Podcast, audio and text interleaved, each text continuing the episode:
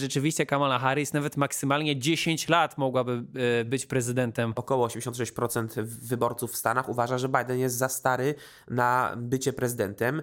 Tą samą opinię wobec Donalda Trumpa wyraża ponad 60 kilka procent. W razie czego można kandydować za krat. Barack Obama miał się już zgłaszać do donatorów, do wpływowych, bogatych ludzi z prośbą o ewentualne już przygotowanie pieniędzy na kampanię Michelle Obamy. Czy poprzecie moją żonę w razie co?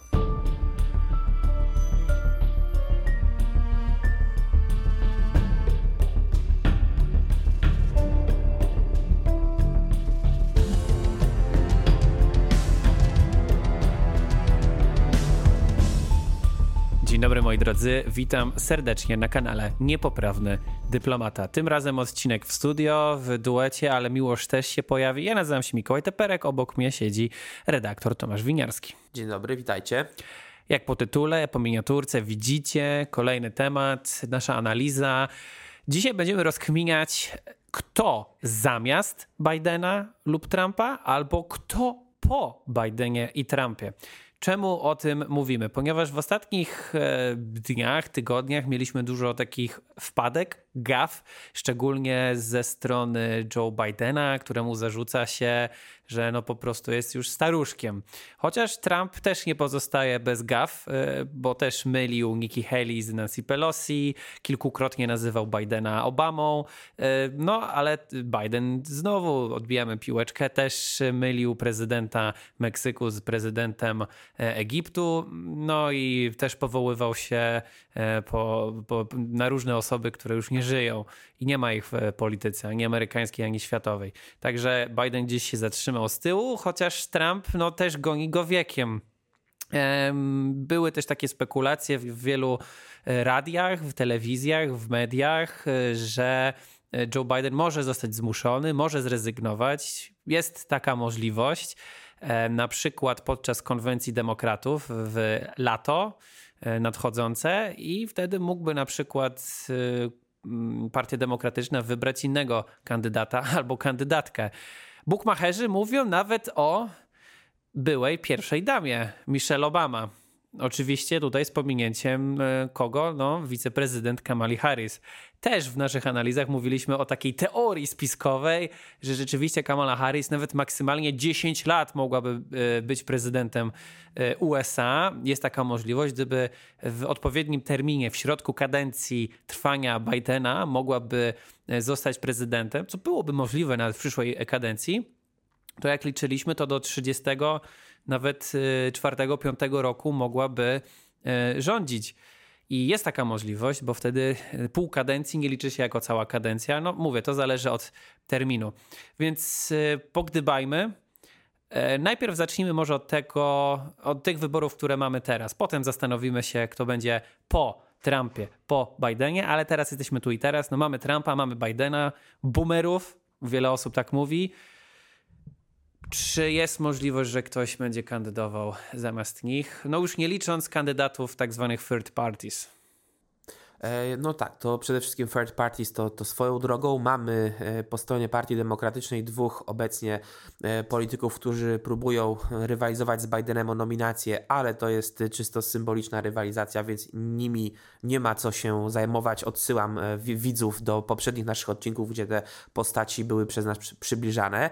Po stronie Partii Republikańskiej sytuacja wygląda inaczej, bo mamy Nikki Haley, która w ciągu kilku ostatnich miesięcy znacznie umocniła swoje poparcie na amerykańskiej prawicy, przyciągając do siebie elektorat Never Trump Republicans, republikanów przeciwko Trumpowi bardzo mocno nacechowanych, ustawionych w kontrze do niego establishmentowych republikanów, czy po prostu republikanów z inną wizją Partii Republikańskiej niż Make America Great Again. Albo Agenda 47. Też musimy zrobić cały odcinek. Agenda tak. 47, 47 prezydent, czyli według Trumpa Trump oczywiście, kolejny, to jest agenda, czyli całe menu, cała lista dań, którą zapowiedział prezydent, coś jak 100 postulatów Koalicji Obywatelskiej na 100 dni, ale tutaj no, rzeczywiście są ciekawe smaczki i na pewno odniesiemy się do nich w innym odcinku. Nikki Haley faktycznie ma tą pozycję coraz mocniejszą, jednak jak analizujemy sondaże w poszczególnych stanach, w których będą się rozgrywały prawybory albo w których już się rozegrały, przed nami super wtorek chociażby, i wybory w tak ważnym stanie jak Michigan na przykład. Widzimy, że jednak Nikki Haley ma cały czas bardzo daleki dystans do pokonania, aby choćby zbliżyć się do Donalda Trumpa, i o ile nie wydarzy się jakiś kataklizm w sztabie Trumpa w wyniku na przykład jakichś nowych oskarżeń, pozwów, czy jakaś inna afera tam nie wybuchnie. Co cały czas się dzieje, przypomnijmy, ostatnio dostał karę około $350 milionów. Już się rozpoczęła zrzutka. W międzyczasie drop Trumpków, butów Donalda Trumpa. Sami zobaczcie, jak one wyglądają. Myślę, że są całkiem spoko. $400. Kurde, różnie to się ocenia. Wyprzedane były bardzo szybko. W resale'u $1000 tak, ponad na dochodzą, eBayu no. po 2 dobach były wyprzedane. Ja też to komentowałem. Z jednej strony wyglądają trochę kiczowato, ale z drugiej strony, no kurde, mieć taką pamiątkę, w sumie czemu nie? Takie pamiątki wyborcze też mamy. Ja tu gdzieś miałem plakaty z Trumpem, Silent Majority, czyli cicha mniejszość for Trump. Mieliśmy większość. Cicha większość. Mieliśmy też chyba Hillary Clinton z poprzednich jeszcze wyborów. Nawet Berniego Sandersa mieliśmy jakiś plakacie i chyba naszej koleżance Kasi Wlezłowskiej daliśmy kiedyś w prezencie dla Beki.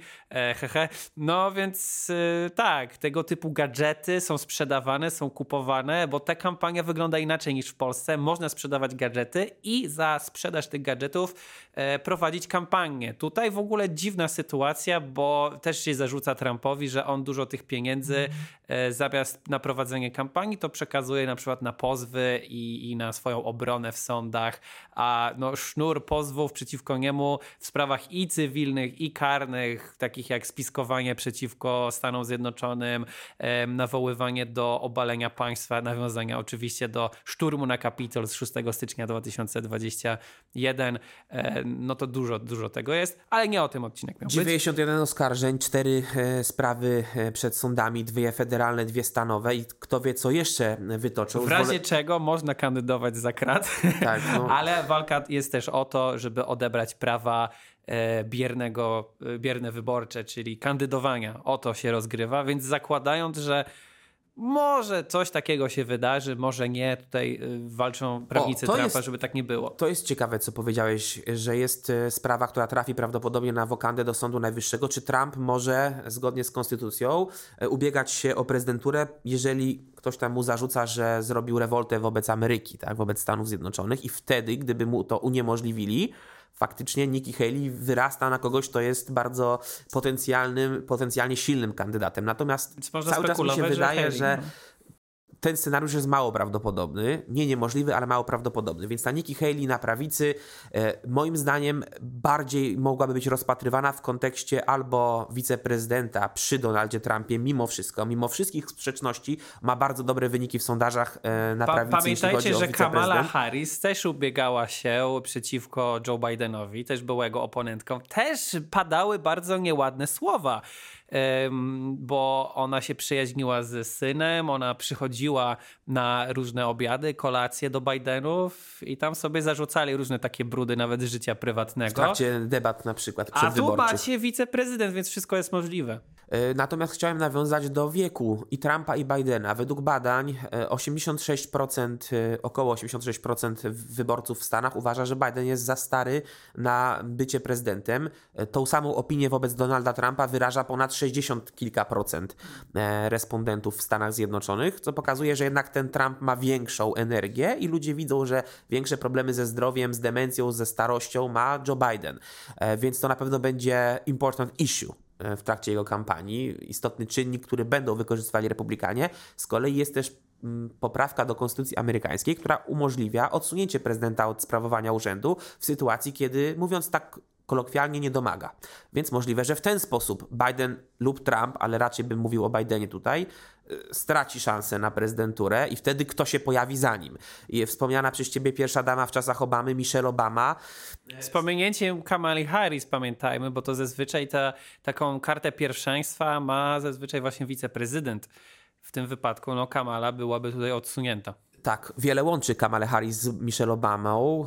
Obie są kobietami, obie są z mniejszości etnicznych, elektorat kolorowy i tutaj na tym się kończy, bo Michelle Obama ma dużo większy kapitał wyborczy niż Kamala Harris, która kiedy zaczynała swoją wiceprezydenturę była bardzo dobrze oceniana przez Amerykanów. Ten approval rating był wysoki, wskaźnik poparcia, ale przez bardzo miałkie kilka lat urzędowania u boku Joe Bidena straciła ten impet i obecnie jest oceniana przez wielu jako jeden z najgorszych wiceprezydentów w Stanach Zjednoczonych od lat 70. co najmniej. A Michelle Obama z kolei, tak jak powiedziałeś, już się pojawia w jakichś tam kalkulacjach bookmacherów. Co ciekawe, krążą plotki, chociaż one nie są oficjalnie potwierdzone, to są plotki, ale oglądałem takie materiały w amerykańskiej telewizji, że Barack Obama miał się już zgłaszać do donatorów, do wpływowych, bogatych ludzi z prośbą o ewentualne już przygotowanie pieniędzy na kampanię Michelle Obamy. Czy poprzecie moją żonę w razie co? I Michelle Obama w roku 2020 była trzeci raz z rzędu wybrana kobietą roku w Stanach Zjednoczonych. Co ciekawe, Trump był wtedy mężczyzną roku, tak. To pokazuje, że on też ma duży kapitał polityczny. Wcześniej Obama był kilka razy z rzędu, 12 chyba, czy 13 razy mężczyzną roku w Stanach Zjednoczonych. No ale to pokazuje, że ten duet Obama, Barack i Michelle ma cały czas silny kapitał wyborczy i wspierana przez Baracka, lubianego dosyć prezydenta, szczególnie przez liberałów, przez lewicę amerykańską, wspierana przez takiego męża, miałaby wiatr w żagle swojej kampanii wyborczej. I kluczowe pytanie jest, czy ona będzie istotnym kandydatem po ewentualnych wyborach 2024, czyli w przyszłości 2028 i później, czy już teraz coś namiesza, kiedy na przykład Biden będzie odsunięty siłą przez Partię Demokratyczną z ubiegania się o prezydenturę lub sam zrezygnuje z powodów zdrowotnych czy braku sił witalnych.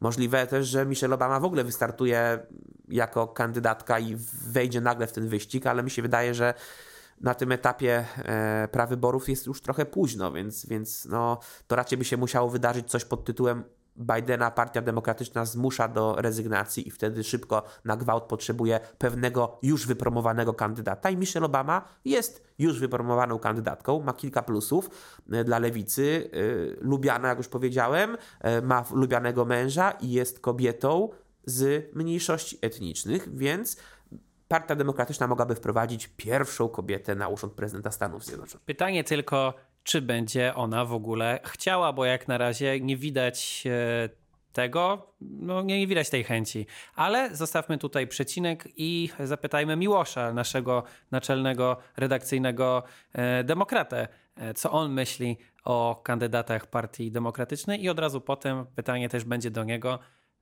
kto po Bidenie. Tomek Winiarski mówił o kandydatce możliwej Michelle Obamie w zastępstwie za Joe Bidena w wyborach prezydenckich w tym roku, lecz na amerykańskiej lewicy pojawia się także jeszcze kilka innych postaci, m.in. pan Gavin Newsom, obecny gubernator Kalifornii. I pan Newsom, co ciekawe, co ważne, już właściwie jest w pewnym etapie, w pewnej fazie właściwego prowadzenia już pewnej prekampanii wyborczej przed nawet przyszłymi cyklami wyborczymi, gdyż widzimy, że Newsom spotyka się z liderami światowymi, tak z Xi Jinpingiem, prowadzi politykę, właściwie kreuje swoje social media, swoją działalność w życiu publicznym, nie tylko jako gubernator jednego stanu, ale jakby już prezydent, można powiedzieć, całej Ameryki i nie tylko jako tylko polityk stanowy, można powiedzieć. I kandydatura pana Newsoma już teraz zdobywa pewne poparcie wśród demokratów. Jest to polityk, który jest dosyć dobrze oceniany w kalifornijskiej Partii Demokratycznej, gdyż zarządza Kalifornią, największym gospodarczo amerykańskim stanem. Dosyć efektywnie udaje się mu bilans, na przykład od strony sukcesów w kwestii budżetowych, fiskalnych, na przykład bilansować budżety, dysponować nadwyżkami, a także w kwestiach światopoglądowych być silnym zwolennikiem liberalizmu światopoglądowego, czyli na przykład zapewniając łatwy dostęp do aborcji, chroniąc prawa stanowe po wyroku Sądu Najwyższego w sprawie Dobbs kontra Jackson Women's Health, która, jak wiemy, zdelegalizowała aborcję na stopniu federalnym. I patrząc na listę kandydatów z tego roku, myślę, że pani Obama i pan Newsom są taką dwójką najbardziej poważnych, najczęściej wymienianych, najczęściej pojawiających się możliwych kandydatów na kandydata Partii Demokratycznej na prezydenta. Ale jak wiemy wszyscy, Joe Biden będzie to jego najprawdopodobniej ostatni już start prezydencki w tych wyborach. W 2028 roku będą już Joe Biden usunie się i zostawi pole dla innych polityków lewicowych, polityków liberalnych, w znaczeniu amerykańskim liberalnych. No a lista już na 2028 rok robi się nieco dłuższa, bo widzimy na przykład pojawiających się w sondażach takich polityków, kandydatów jak Alexandria Ocasio-Cortez, słynne AOC z de składu.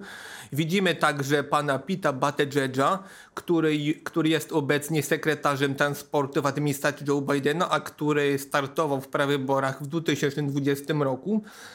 Widzimy także pokolenie także polityków w stylu pani Kamali Harris, która także będzie zapewne startowała w 2028 roku, gdyż już teraz jest liderką możliwych lub wiceliderką możliwych sondaży hipotetycznych prawyborczych na 2028 rok. No i też od strony pewnej demografii politycznej, demografii amerykańskiej lewicy, 2028 rok będzie przebiegał pod znakiem pewnego odmłodzenia, już tej ostatecznie dokonanej zmiany generacyjnej. Widzimy, że politycy jak AOC, jak Pete Buttigieg czy pani Kamala Harris są znacznie młodszymi politykami od Joe Bidena, który ma już ponad 80 lat, więc usunie się to, o czym się teraz mówi, że Joe Biden jest już w wieku podeszłym, że ma, jak niektórzy wskazują, pewne problemy z pamięcią, co nawet wskazał niedawno opublikowany raport specjalnego prokuratora w sprawie nielegalnego przetrzymywania przez Joe Bidena dokumentów, gdy był wiceprezydentem USA. Więc myślę, że w 2028 roku jeszcze na pewno te rozdanie polityczne się na pewno zmieni. Jeszcze pojawią się inni kandydaci. Będzie to grono dosyć szerokie, gdyż będzie chodzić o schedę w najstarszej politycznej partii świata, czyli Partii Demokratycznej. Takiej największej, jednej z największych organizacji światowej lewicy. Dziękujemy Miłoszowi, naszemu redakcyjnemu demokracie. To teraz o republikanach parę słów. Co dalej po Trumpie? Tomku, jak wiesz, jak nasi widzowie też zapewne wiedzą, w Stanach Zjednoczonych są takie oczywiście teorie rodów. Mieliśmy rod Bushów, czyli seniora, juniora jako prezydentów. Brat przecież Busha był też gubernatorem, nadal w polityce. No i tutaj też Clintonowie. Wspomnieliśmy o Obamach, co najpierw mąż, teraz żona. No i także oczywiście Kennedy. Też mamy przecież Kennedy'ego juniora, który w tych wyborach bierze udział. No i tak samo Kennedy był Bobby Kennedy, czyli Robert, który niemalże też został prezydentem, JFK. No i tam też była cała ta rodzina. Jest chyba nawet na Twitterze ostatnio, tak przy okazji Dnia Prezydenta Waszyngtona, tak? Znalazłem taką informację, że mamy jakiś ród, w którym każdy po prostu syn z dziada, pradziada po kolei był reprezentantem, czy ambasadorem, czy jakimś dyplomatą od 1760 roku, czyli jeszcze przed oficjalnym założeniem Stanów Zjednoczonych, pełnił jakąś funkcję federalną dla kraju. No i tak tutaj przecież i wcześniej mówiono, że Trumpów też trochę jest.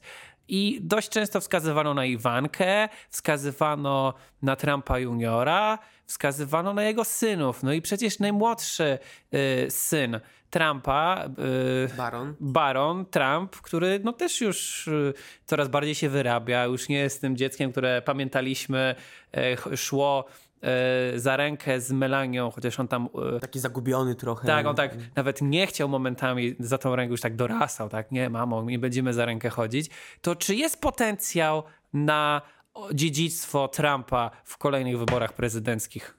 Oczywiście, że tak, chociaż ja byłbym ostrożny z tworzeniem w amerykańskiej polityce takich mechanizmów właśnie dynastyjnych, że oto robimy z polityki political entertainment, takie trochę polityczno-rozrywkowe, celebryctwo i jak był Trump, to teraz jego następcy to będzie Iwanka czy jego synowie, jak był Barack Obama, to teraz będzie Michelle Obama i tak dalej, bo jest myślę tutaj duże niebezpieczeństwo, że to się przerodzi w taką celebryckość, że tylko nazwisko, rozpoznawalność wśród elektoratu, a może niekoniecznie dobry program wyborczy czy propozycje dla Ameryki.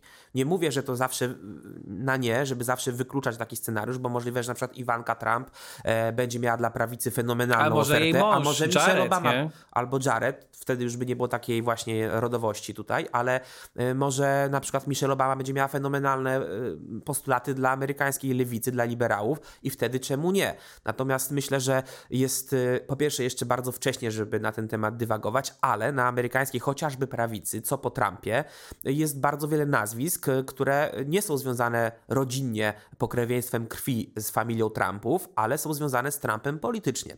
I tutaj na przykład można by było wspomnieć chociażby byłą jego rzeczniczkę prasową, Sarę Sanders, która stała się później gubernator stanu Arkansas i ona bardzo mocno poparła Trumpa na Florydzie, przyjeżdżając na Florydę i występując w kontrze do Rona DeSantisa, który wówczas z Trumpem mocno rywalizował. I pokazała, że jest cały czas stronnikiem Trumpa, mocno przy nim tkwi. Była znana z bardzo mocnych, konserwatywnych poglądów, z walki o konserwatywne ideały w swoim stanie Arkansas, gdzie na przykład wprowadzała przepisy, które zabraniały osobom transseksualnym korzystania z toalet, które nie były przypisane do ich naturalnej, biologicznej płci. Transpłciowym, tak. Czy paru innych rzeczy, chociażby takich jak edukacja seksualna w szkołach, żeby nie była na zbyt wczesnym etapie. Takie rzeczy, które się konserwatystom bardzo podobały i ona była w tym czempionem. Co więcej, po przemowie State of the Union Joe Bidena, to Sara Sanders była tą republikanką, która wygłosiła tradycyjnie kontrprzemowę z partii opozycyjnej, co jest uznawane za zadanie dosyć niewdzięczne i trudne, a ona zdaniem wielu komentatorów z tego dobrze wybrnęła, więc tu potencjał widzę. Poza tym jako gubernator jest na dobrej pozycji, żeby później walczyć o Biały Dom, bo gubernator czy stanowisko senatora to są dobre, że tak powiem, punkty wyjścia do dalszej walki o prezydenturę. Inaczej jest w przypadku kongresmenów z Izby Reprezentantów. Oni mają trochę trudniej. Mało mieliśmy kongresmenów, którzy z kongresu, z Izby Reprezentantów bezpośrednio przeskoczyli później do tej pierwszej ligi, do Białego Domu. Natomiast jest kandydatka na prawicy, Elise Stefanik z północnych części Nowego Jorku, która to jest kongresmenką też wcześniej establishmentową, związaną z republikanami, a później bardzo mocno jednak postawiła all-in na Trumpa i stała się bardzo silną, wyraźną trumpistką. I tutaj także ona jest rozważana jako wiceprezydent u boku Trumpa ewentualnie, a być może w przyszłości jako ktoś, kto schedę po Trumpie odziedziczy. To bardzo dużo też zależy od tego, jak jej kariera w kongresie się potoczy, bo startując z pozycji byłej kongreswoman, będzie miała jednak trochę trudniej niż gdyby była senatorką, na przykład w stanie Nowy Jork. Ale pamiętajmy też, że w grze pozostaje bardzo silne nazwisko Nikki Haley. Była gubernator Karoliny Południowej, była ambasador USA przy ONZ w czasach Trumpa, obecnie najpoważniejsza jego rywalka, jak mówiłem wcześniej w tym odcinku. I to pytanie jest kluczowe, czy Nikki Haley ma przyszłość polityczną wewnątrz partii republikańskiej. Ono będzie zależało od tego, odpowiedź na to pytanie, jak potoczy się partia republikańska i debata wewnątrz tej partii po Trumpie. Czy ta partia postanowi dalej iść w kierunku America First, Make America Great Again Movement, tego ruchu Trumpa, czy może postanowi wrócić do swoich dawnych bardziej poglądów, takich nazwalibyśmy to establishmentowych, bardziej w stylu Reagana, bardziej w stylu Busha. Jeżeli tak się stanie i antytrumpiści ponownie zaczną przybierać na sile, wówczas takie postaci jak Nikki Haley będą na fali wznoszącej bardzo mocno. Tak samo może postaci takie jak Mitt Romney, nie wiadomo. Natomiast wiele wskazuje na to, że po Trumpie jednak partia republikańska będzie w stanie takiej swego rodzaju lekkiej wojny domowej i to, która z tych frakcji przejmie prym, będzie kluczowe. Jeżeli przejmą trumpiści prym, wówczas można także rozważać Ivankę Trump chociażby.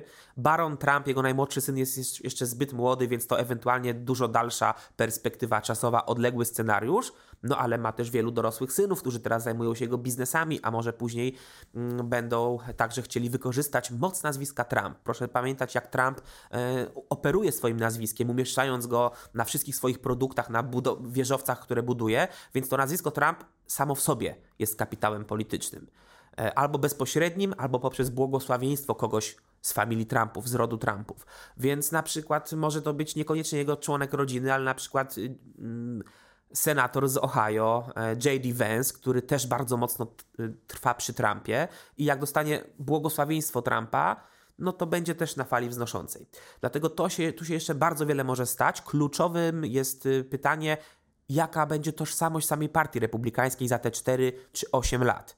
I mam wrażenie, że od odpowiedzi na to pytanie zależy to, gdzie powinniśmy upatrywać najbardziej mocnych polityków, jeśli chodzi o nominację republikańską w przyszłości. Myślę, że Trump ma szansę cały czas odcisnąć tak silne piętno na partii republikańskiej, że kiedy on odejdzie, jego idea pozostanie. Szczególnie właśnie, że jest sporo ludzi z jego rodziny, którzy mają ambicje, mam wrażenie, polityczne. Dziękujemy za tę analizę. Was zachęcamy, żebyście też napisali w komentarzu, kto według was może być zamiast albo po Bidenie i Trumpie. No cóż, historia, karty historii przed nami niezapisane. Zobaczymy najpierw, kto wygra tegoroczne wybory, a co będzie potem. No cóż, myślę, że ciekawy odcinek. Piszcie w komentarzach. Zachęcamy do obserwowania kolejnych materiałów. No i widzimy się już niedługo. Trzymajcie się, do zobaczenia. Cześć.